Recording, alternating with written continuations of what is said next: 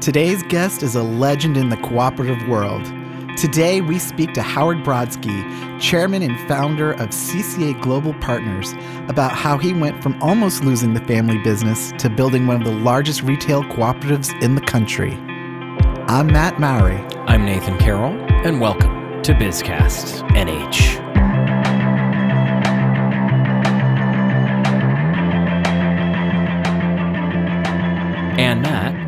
Welcome to 2023. Happy New as Year. It were. And um, I probably asked this last year, but I'm going to ask it again.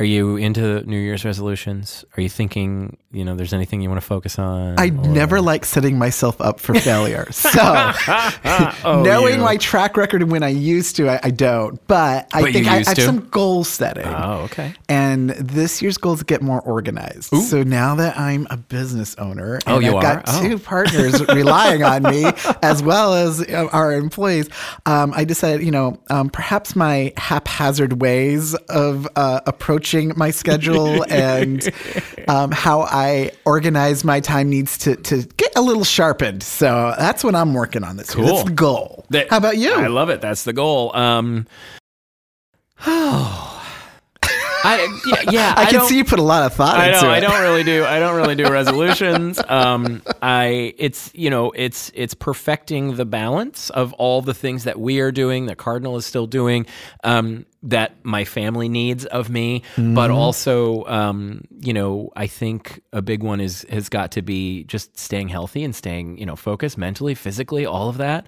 Achieving Um, that balance. yeah, like the real balance and and just making sure that like if I said like a bunch, I don't usually do that. It must be a must be a thing. I don't know.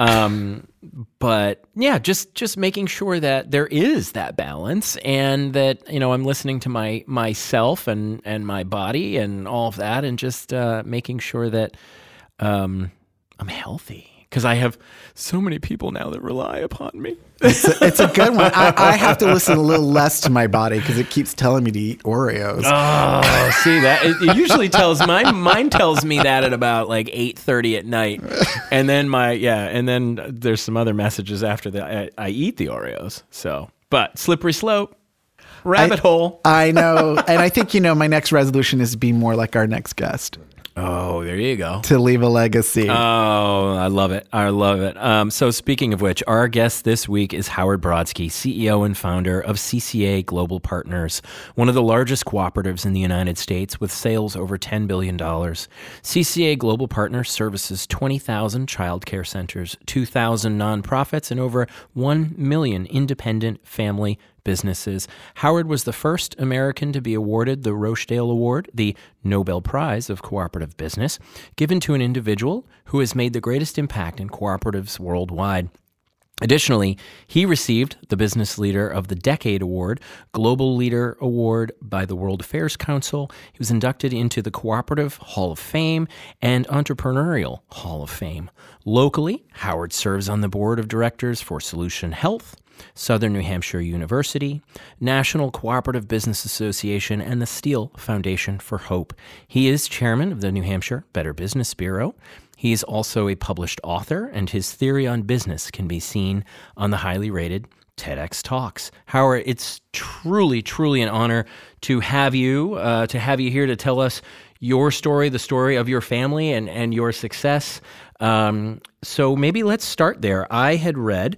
Um, a little bit about you and and uh, who you you know you're coming up to where you are now. But um, I understand that a lot of it started with your father, who was a Russian immigrant. Is that correct? Yeah, my father was actually born in Ukraine. Oh, okay. It's now Ukraine. Right, because that Lord knows part of that Russia. area right. has Yes. fluctuated. Yes, and he came over to the United States uh, as an immigrant with his family when he was uh, 13 years old. Uh, matter of fact, it took two years of walking out of Ukraine. He had the same boots on for two years. You're kidding. And when he came here, they had cut the boots off. And he had um, veins in his feet for you know that it never lasted because of it. But um, you know, it was his dream when he came here um, to someday have a business of his own. And I, I was born in, actually in Lawrence, Massachusetts. mo- moved here when I was five, and my father in Lawrence worked at, in Sears in the floor covering department. And as I said, he he dreamed of having a business, and we had relatives in Manchester. At the time, it seemed like a long ways away from Lawrence, Mass to Manchester. yeah, 93 wasn't there, but Right. um, he came to Manchester to open up a small floor covering store called Dean's Carpet, Dean's Floor Covering at the time. And uh, he had just, it was a small store, you know, with, it was one employee. And uh, he, he just, it was his love of his life and the pride, and I saw that. And uh, my father developed cancer when I was very young, um, when I was about 11, and he died when I was 13. And uh, I said to my mother at the time, even though I was 13 years old, I said, That's what I want to do. I said, I want to take over the family business. And I said, it was a small, you know, at the time there were two employees. Yeah. And uh, my mother, why she would listen to a 13 year old, but listen to a 13 year old, s- stepped in and ran the business until I got out of college. Oh, That's wow. amazing. Um, and my mother was my idol. My she raised me and was my you know was the great optimist and uh, really gave me you know so much motivation for everything I've ever done. Wow. Um, and your father's name was not Dean, right? No, it wasn't. It was Harry. Ah. yes. Okay. Yeah. So why why Dean's? Well, it was interesting. He was concerned at the time. Um, we're Jewish, and that um, didn't know how um, it would maybe affect business. Somebody not understanding, you know, that it was Jewish. He wanted a, a very neutral name that Sure. didn't portray any religious content. Sure. Not that Jewish is a, you know, Brodsky is a big Jewish name, but it is. And um, so he wanted to be the dean of the floor covering I love it. industry. You know, at that, you know, at a, at a at a very young age, Yeah. and uh, you know, and, and I think it it so much grounded so much to me why family businesses are the core of community. I, I just, you know, I saw it just not only from my father, but from just growing up and seeing that family businesses to me is what's at the heart of America. Um, you know, to me, the heart of America is not Home Depot or Lowe's or Amazon. Right. You know, it, it's family businesses, and so from that, I, I came into the business after college. Mm-hmm. And I have to ask Howard, Yeah. what kept you motivated that time? It's one thing for a 13 year old, you know, mm-hmm. and, and such a hard thing to go through. You- Your dad's passing, and, mm. you know, and, and I could see why, you know, as a 13 year old, you'd be like, I, I want to continue dad's Right. legacy. Right. But that was a commitment you kept for years. Mm-hmm.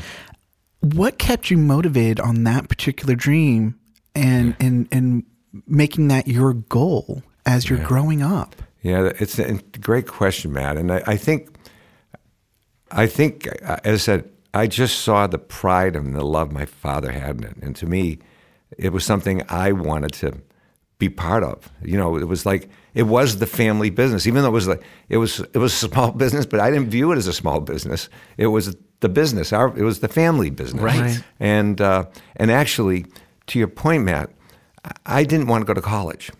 Um, And at the end of high school, I wanted to just go into the business. And my sister, who was an academic now, not then, but she was always much smarter than me and my brother, both professors, and um, now. And but she said to my mother, "If Howard doesn't go to college, sell the business." Oh my goodness! And so I said, I'm going to college. that was my, and, uh, and, and in college, um, I always, I went to, my sister said, go to a liberal arts college. You, you will have uh, business all your life. And so I, I went to Wesleyan University, and uh, I think it also was enhanced my social values enormously. So I realized then not only about business, but I think I realized that being good in human to humanity and doing something good for society was going to be part of what my dream was. Um, and then somehow business had to be part of that. But I think going to college really made me much more aware of, I think, the social needs in our society. And so at imagine what 21 Yeah. you're charging into the world and you're like I'm finally taking Right. over the dream, you know, I'm taking over dad's Right. business.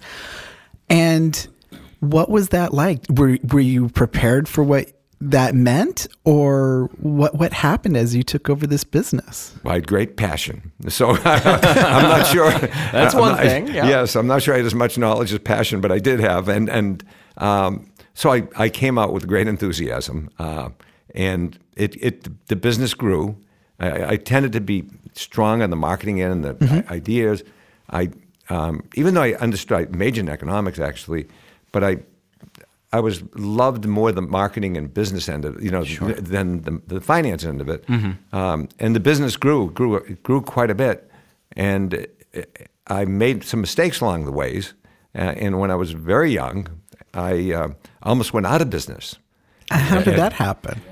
Well, uh, we were growing too fast. Um, How many stores were you growing to at that point? we had four stores, and we had on the plans to add twelve more stores. Oh wow. So this is huge growth you're undergoing at Yeah, there was a, a lot of growth, and I was 27 years old, 26 years old, and as I said, the and it, it- the interesting part is I had hired an industrial psychologist that uh, actually helps people with hiring people and the relationship of people, and and what was- prompted you to want to do that?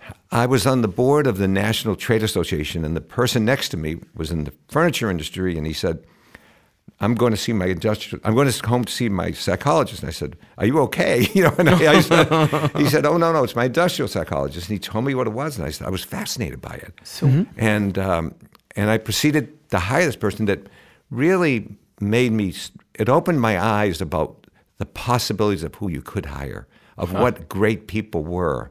And it really was a, was a lesson I learned early in life. Now, it almost put me out of business because what I did is I hired incredible people.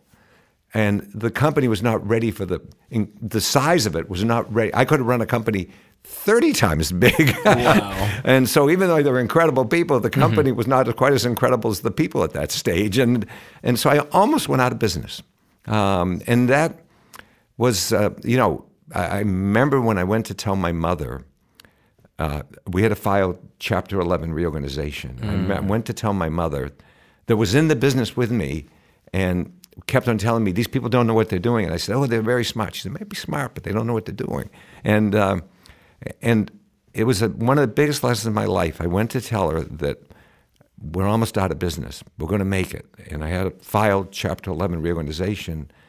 And instead of ever telling me, I told you so, that, look at, you should have done this, she gave me a big hug and said, you know, I love you, and that's where you learn. And I say, it's probably the biggest lesson I had in life because I think when people make your biggest mistakes is when you need the most love. You know, um, mm-hmm. you need the most caring when you make horrendous mistakes. Mm-hmm. And and I think it also, if if my mother had said, "Look what you did," I think I would have been much more risk adverse to doing anything else in the future. Mm, sure. And, and that made me not risk adverse. It, it made me say it was okay to risk and maybe even fail.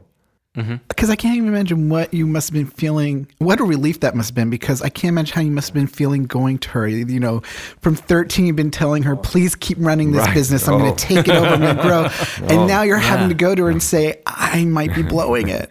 Yes. Oh, it was it was a very difficult time. I mean, it was emotional, difficult, and um, and as I said, I learned a lot. I would say, you know, that was my MBA during the, that period, Yeah. where I learned a lot about business and people in life. I think you know you make you learn the most when you're going through the most difficult times. I always think nobody raises their hand and says, "I want to go through a difficult time," Right. But that is when you learn. It is. What were some of the most valuable lessons? I mean, you shared one of the greatest ones, but what were some of the other lessons you learned out of that that you used to reset the business and grow it again? Yeah. So I, I think first of all, the value of people. I I learned just with the industrial psychologist. It was a lesson I learned forever. This how to find really exceptional people and how they are the core of the business.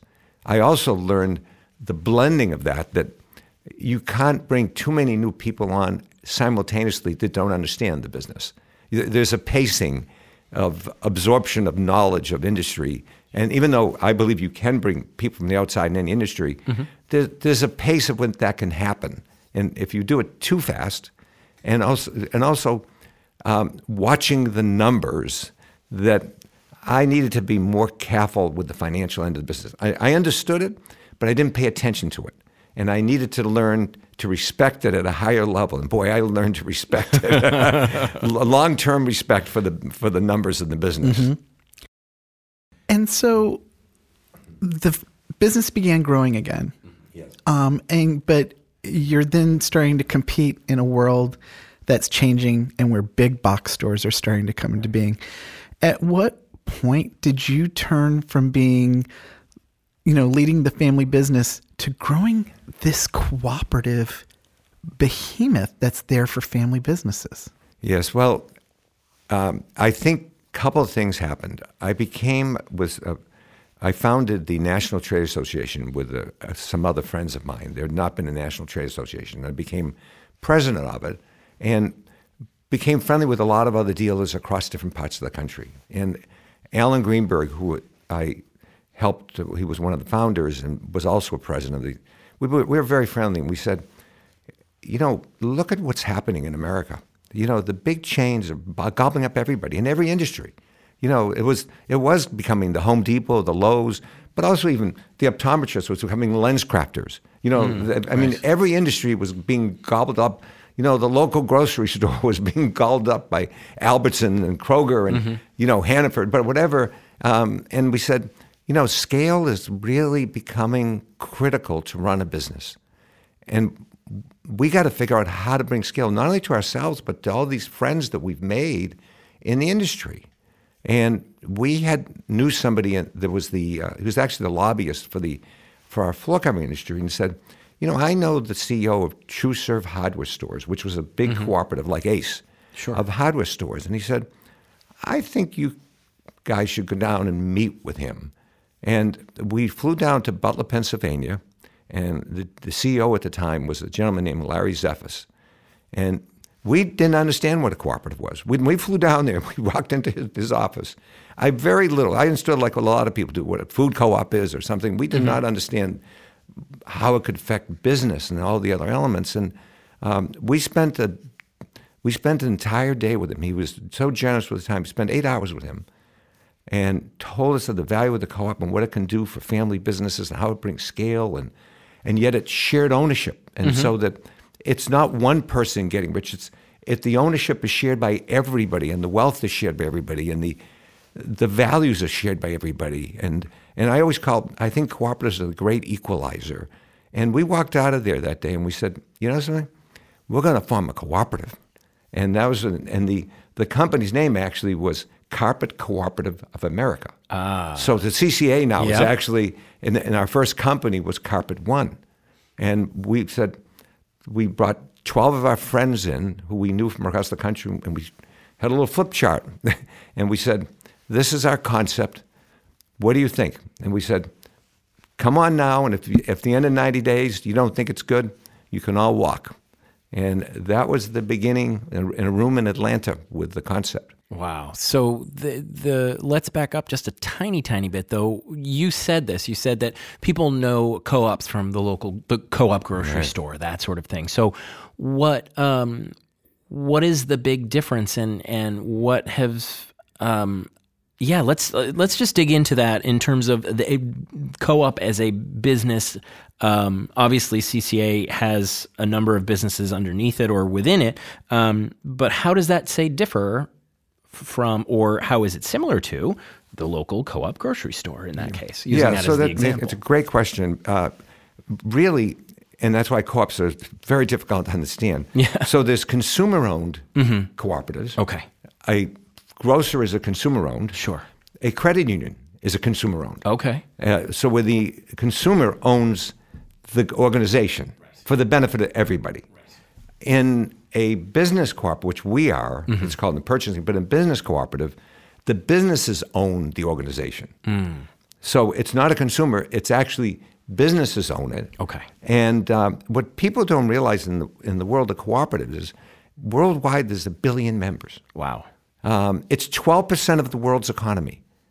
And 250 million people have jobs in, related to co ops in the world. And huh. I think people don't realize um, and, and so the business part of the co op, which people, as I said, Land O'Lakes is a farmer owned cooperative. Ah, it's, a, it's a ah, forty okay. billion dollar cooperative. So mm-hmm, I think mm-hmm. a lot of people viewed co-op as I call it mom pa business. But the reality is, we're over now a twelve billion dollar company. But there are there are companies that are twenty billion, thirty billion dollars, but they're owned. The difference is They're all owned by the people they serve.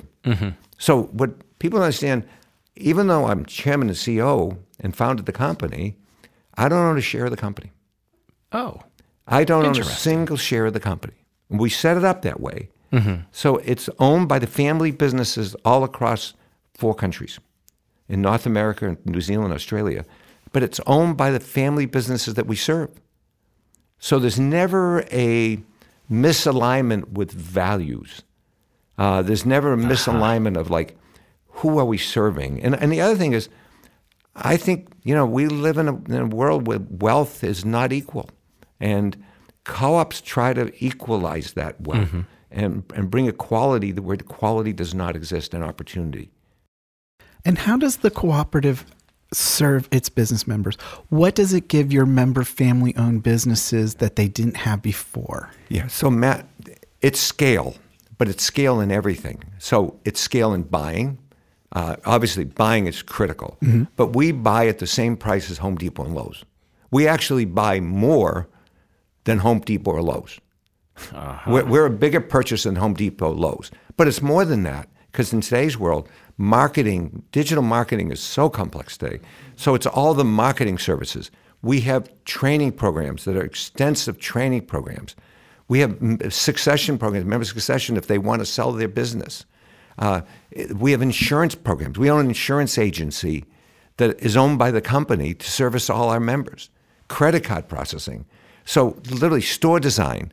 Anything when they op- put that key in the door, you know, what I've always said is I think the local entrepreneur is much better than the local manager of a, of a, of a Home Depot or Walgreens or anything. The- if you give them the same scale, the problem is it's not a level playing field. So if you give the local entrepreneur the same resources and the same scale of what a big chain has, they understand their market and they care about their market. Mm-hmm. They're, they're, they're embedded in that community more than a manager could ever be embedded in that community. amazing. We'll be right back.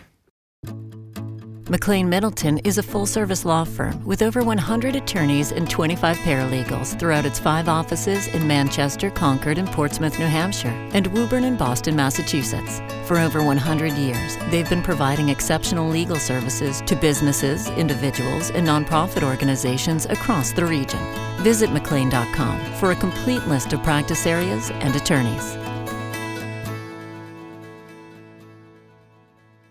All right, we are back with Howard Brodsky. Um, before the break, it looked like Matt was going to ask a. He had a question right at the tip of his tongue, so I'm just going to let him roll with it, and then I've got another question for you too that we'll roll into. But go right ahead, Matt. So this started out with uh, carpet um, stores coming together to compete with the big box stores. It has come to encompass so much more. How many different industries do you now serve, and how did that evolve that you wanted to go into all these different areas? Wonderful question, Matt. I, I think what happened was we realized after about five years that our core capability was really not floor covering. It really was bringing scale to family businesses. And it didn't matter, frankly, whether, what the industry was. And so mm-hmm. we started off, the next one we started off was in the lighting, retail lighting world. But we slowly went into bicycles and fitness stores and uh, community management association companies. And we, we currently have 15 different cooperatives that operate in, in four countries. Uh, but what was interesting was we, we saw the value across all spectrums. And then what happened about 12 years ago, or 13 years ago, the Aspen Institute from Washington came to us and said, You know, we heard what you're doing with family businesses, and have you ever thought about doing it for nonprofits? And even though I'd been personally involved in nonprofits, it wasn't part of the business structure. We said no. And uh, Kirsten Moy, who was she was the director for scale for nonprofits for the Aspen Institute, came to visit, and slowly she said, "I would like to bring different nonprofits to see you." And once a month, she would bring community health center one month. She'd bring arts organization one month. She brought childcare one month. Mm-hmm. And after six months, she said, "They all love what you do. she said, they need scale. And just like a family business, she said, it's, you know, the executive director, you think about it, executive director of a nonprofit is the strength of that nonprofit. It's like an owner of a small business. Mm-hmm. You know, the, the head of the local theater, the head of the museum, the head of, you know, the child care center. And she said, I think you really, you would do the world a good service if you tried to go into, go into the nonprofit business. And huh. so at that point, we looked and we researched and we entered into the child care world because there was such a need. Child care centers are understaffed, people are underpaid. And what happens is it's the foundation of children as they're growing. And if they don't have a good child care center, um, their life changes. And so we entered in the child care center world, um, developed a really robust program over a period of years, and now we serve over 30,000 child care centers in the United States. We serve 2.3 million children every day.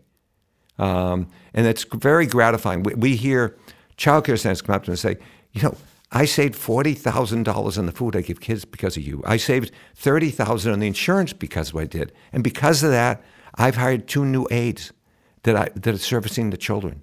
Um, so I think what we've seen is the cooperative model is just it's a you know it's a, I call it it's a perfect blend. It's capitalism with a conscience. Mm. We're very entrepreneurial. We are an entrepreneurial company. We are very we're not a nonprofit. But we're not, I, you know, I don't believe in socialism, but I think pure capitalism is turning out not to be good for a lot of our society. Mm-hmm. Uh, you know, it's not, uh, there's so many people being left behind in our society. Right. And so, you know, a cooperative is a very purpose driven entrepreneurial company that serves its members at its base, but that can grow to enormous scale. And, you know, because I think, you know, when I look back and I say, uh, I think there's two types of poverty that happen in our world. There's there's poverty of economics, mm-hmm. which is we see that. I think there's also poverty of hope. That people lack the ability to hope. And what I think of what cooperative does, whether it's in a child care center, in a mm-hmm. family business, in a local, it gives people not only the economy of being better, but the, there's, there's a hope for there's a better society and a better world for me. And the world saw such a huge change, obviously, come 2020, when this pandemic just hit in full force and really hit hard the base of businesses that you serve. We saw retailers all of a sudden having to rethink their models, lean even heavier into online sales, and come up with new ways of getting things to their customers. We saw childcare centers having to close their doors and people realizing just how essential their services really were. And so here's CCA it's trying to serve these members that are facing unprecedented challenges. What did your organization do? What were the what were the, the the challenges your members were coming to, and how did you rise to the occasion? Well, it was obviously a critical time, and it was uh, it was traumatic for everybody mm. uh, because we were facing times that nobody. I mean, our stores were told to had to be closed. Right. I mean, they and was was interesting. Home Depot and Lowe's were allowed to be open. So our competitor was allowed to be open because they were considered a, a, a necessary essential business, service, essential right. service, and we were not allowed to be open. So there we were facing the world of saying you have to close, and the other your competitor can be open. So this was, um, but what we did is we, I said, had enormous passion and commitment to our members to make sure that they succeeded during this. So when the PPP loans were out. Mm-hmm we put a staff of a huge number of people working every day of every detail, working with every single of our stores across all United States mm-hmm. of how to file it. The day that the PPP loans had to be filed, we had 95% of our members file the paper and 90% got loans within seven days. Wow. We, we had over a quarter of a billion dollars of money into our members' hands in seven days. Uh, but also, they we had the marketing team tell them, here's how you should be doing the marketing. Here's how you need to now go into the home, mm-hmm. set up appointment. Here's here's the safety equipment you need. In the child care centers, we got all the, the you know the personal protection equipment they needed, the you know, the mask and the, the hand sanitizers into their hands. Mm-hmm. We were working literally like you know 20 hours a day. The staff committed. What was interesting is in our core businesses during the entire pandemic, we didn't lose one member, which is astonishing. We didn't lose one member, but we we had people so committed. I mean, I got letters from people. There was one of our members in, in Canada wrote me a letter, and he said, you know, I went to the Chamber of Commerce the other day, and the head of the Chamber of Commerce said, "How are you doing?" He said, "I'm doing okay, only for one reason." He said, "He said I have a co-op that's my guiding light that tells me where I should go." And he said, and, and we I, we got the most beautiful notes from people that said, "You know, you saved my business. I just wouldn't have known what to do." And you know, when you think about it, when the world turns upside down, the local family business cannot look at the big perspective of here's how you have to change your business. Here's how you have to change your website. And you have to do it. Here's how you have to apply for the loans, or here's your cash flow. And I think we were able to provide those services to them and just really make an enormous difference in their lives. Amazing examples of the power of scale. Yes. In that way. Yes. Um, CCA has consistently been on uh, the list of the best companies to work for. Um, why would you say it is? What are the, the pieces that stand out uh, as a best company to work for? Well, I think we're the more, we're people first, not profit first. We're very people driven, purpose driven company uh, that cares about our our members, at, um, that cares about our people at at the core. Um, and we also want to provide an environment that enhances their life because we realize work life and look at remote work now. You know, they, people spend a lot of time home, but still, their work life is a big part of their work, and so we want them to enjoy it. We want them to be enriched by it. We want them to to grow as people. Um, we don't, you know, it's it's not a our world is not a numbers game. Our, uh, our world is a people game. Um, you know, we don't manufacture anything. You know, so our what we do to service our members is everything. And so I think number one, I think the people that work for us really believe in the family, saving family businesses. It, it's what they believe. And the other part is we know that we have to devote, which we want to, um, you know, time and caring to have them have a better life in every way possible. You know, and uh, when when people were at work and they still now they're now we're a hybrid, but you know we're dog friendly. If somebody wanted to bring their kids in because somebody was sick at home, they could bring their kids in. Um, you know, we we would have an enrichment seminars about um, health and financial being, and we we we wanted to make the environment a place that is both enjoyable, enriches their lives, and makes them better people. Love it. Love it. One of the things that comes out related to that is, you know, managers play such an essential role into whether or not people stay or they leave. And, you know, as part of the competition, um, we do site tour visits and, and meet with focus groups of employees. And over the years, you know, one consistent thing has come out is that people love there is is you and and and and your management style. And in talking to you about that, it has been very evident there's something that you do that really connects to the employees and allows you not only them to connect to you but you to them. Can you talk about your morning routine and why it's so ah. important and kind of endemic of the culture that is at CCA? Sure. Um, you know, for years and years and years, the first thing when I do in the morning, I first just get myself settled, but then I do, I call it my walk around. And my walk around is I go around to every person in the company and say good morning. Now, a lot it's more than good morning because sometimes somebody's been traveling and I say, How was your trip? Sometimes I know that somebody had maybe somebody sick at home and I had this. Sometimes I see a face that doesn't looks like concern. I know I should spend an extra 10, 15 minutes talking to that person. Um, and my walk around could take 25 minutes and it can take an hour and a half. Uh, but I learn more and connect more um, because these are people I care about. You know, I, I care about them. And then And I, I always think sometimes somebody will say, I was going to tell you that, but maybe they weren't make, make the effort to come to tell me that. Mm-hmm. But also, I think it's, it's showing personal caring and intimacy that I think belongs in business. I think business sometimes is too much about business because the heart of business is about people. And, um, and so m- my connection with them is very important. And I think they also know this, um, there's no barriers. You know, if somebody wants to say something to me, I don't have a barrier and I don't try to have a hierarchy within our organization where there's, there's you know, don't say something to this person because this person will say something. um, I, I, try to eliminate that type of feeling and, and, and, and barriers. And, you know, I remember one day I was walking around and we have a, uh, Keisha, who's worked for us for quite a few years, who's just an amazing young woman. Um, and I, I, said, "Oh, good morning, Keisha." And she said, "Good morning." I said, "Anything I can do for you today?" And she said, "Oh, yes, actually."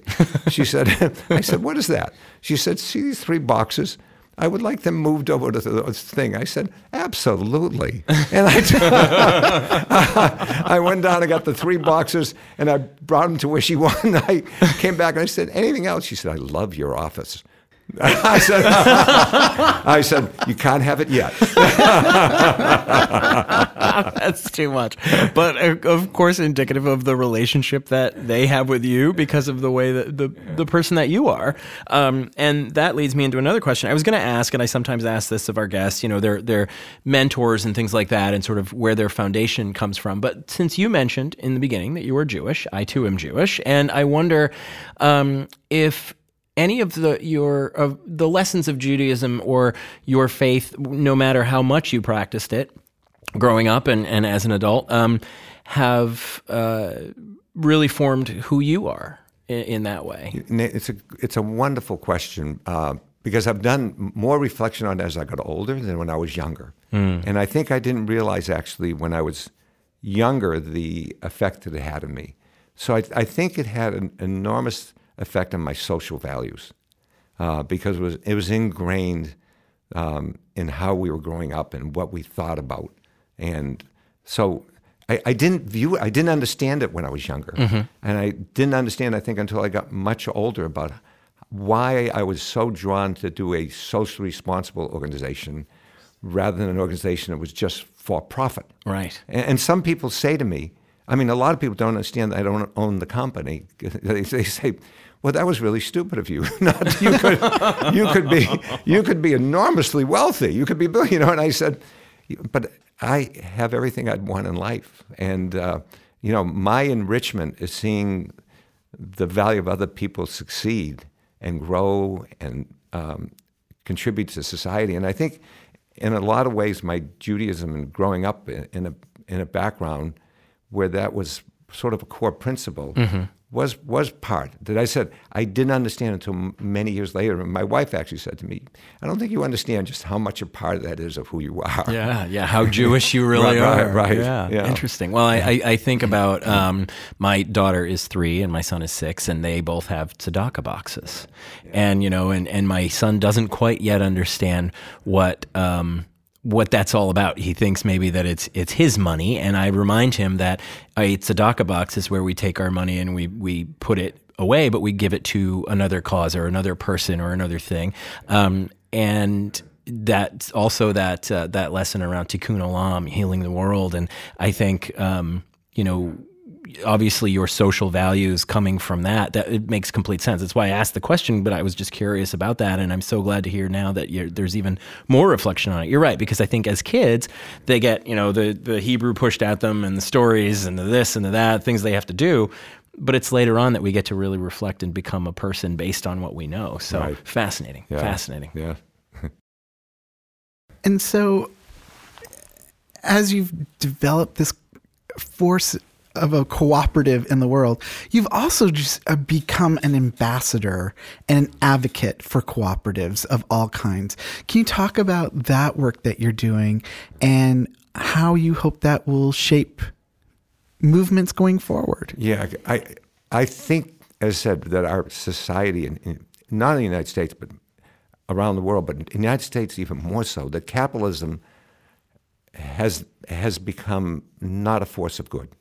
Um, and I believe business should be a force of good. And, I, and I've seen the power that cooperatives can bring in scale and how it can enter so many different phases of our of the business world. So I have. I, my son started. I was with him and chairman of the board of the Start.coop that accelerates and starts eight new cooperatives that can be national every year. And I've seen the power of these. Mm-hmm. One is Driver.coop in New York City. Instead of Uber and Lyft, it's owned by the technology is owned by the drivers. They're making 35% more. Oh wow. Doing the same ride. Uh-huh. Because Uber and Lyft just just take all the money Take out. it away, yeah. Um, but I've also, Matt, to your point, I've, I've taken a, a role in the, in the international movement of cooperatives. So internationally, uh, as I said, there's a billion members in the world, and internationally, the co-op movement wants to, rightfully so, have more of an effect in countries around the world. And in the G20 that you know meets every mm-hmm. year, different locations. So the cooperative have appointed leaders from the leading G20 countries, the leading cooperative leaders, to meet with the G20 every year to talk about how cooperatives can play and be more of an economic model in societies because the G20 countries represent 80% of the world's economy. Those 20 countries represent 80%. And the International Co-op Alliance, which is the umbrella world organization, uh, appointed me the global chairman. So I, yeah, so that it's a very exciting role, and I, am standing. And I was invited because of that, uh, just in uh, in August, to speak at the United Nations, and uh, it was very exciting to speak about the power of cooperatives and the role they can play around our world, and and how much an effect they have. And and as I said, because I see. Um, whether it be in farmer cooperatives and business cooperatives, in credit unions or rural electric, I see the power of shared ownership. I see the power of shared decision making and democracy the way it should be, um, and shared wealth. And, and I think we have to look at a society that's more equal than where we are. And so I'm very committed uh, to continue that. One of the other areas that um, you've you, you, you've got this life that you've dedicated to moving things forward better for the future and bettering families and people's futures. And one of the ways that you've done that too is to set up a scholarship fund here um, to support high school students who might want to pursue a career in journalism, which of course is near and dear to me. Can you talk about why you've did, d- done that and what some of the results of that have been? Yeah, so that's really with my son Jeff, who's uh, very, very ill and he was editor, co-editor in chief of the school newspaper, and also went on to get a master's from Columbia University in oral history, um, and l- became an oral historian and, and, producer. And he had a and still has a great passion for journalism, and he really wanted to leave a legacy of uh, student journalism continuing. And so he set up the Brodsky Prize every year it's it's done with the Loeb School of Communication, uh, with judges, and it gives scholarships to aspiring young high school students uh, that want to have journalism as a career. And we, I, you know, it's such as you know, Nathan and Matt. You know, journalism is a is just a wonderful opportunity for people to share truth in the world mm. in a way that's not done. And um, and in some ways, it's becoming a little bit lost art, and I'm, yeah. I'm worried.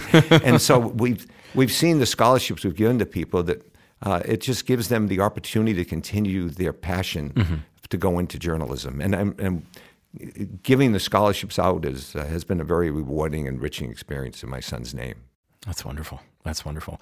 Um, you are well. You're you're not retiring. You were very careful to say that uh, earlier to us, but um, you are transitioning, but also you know focusing on some other things that as as you've mentioned. But um, what is what is next, and and what are you most looking forward to from here on out?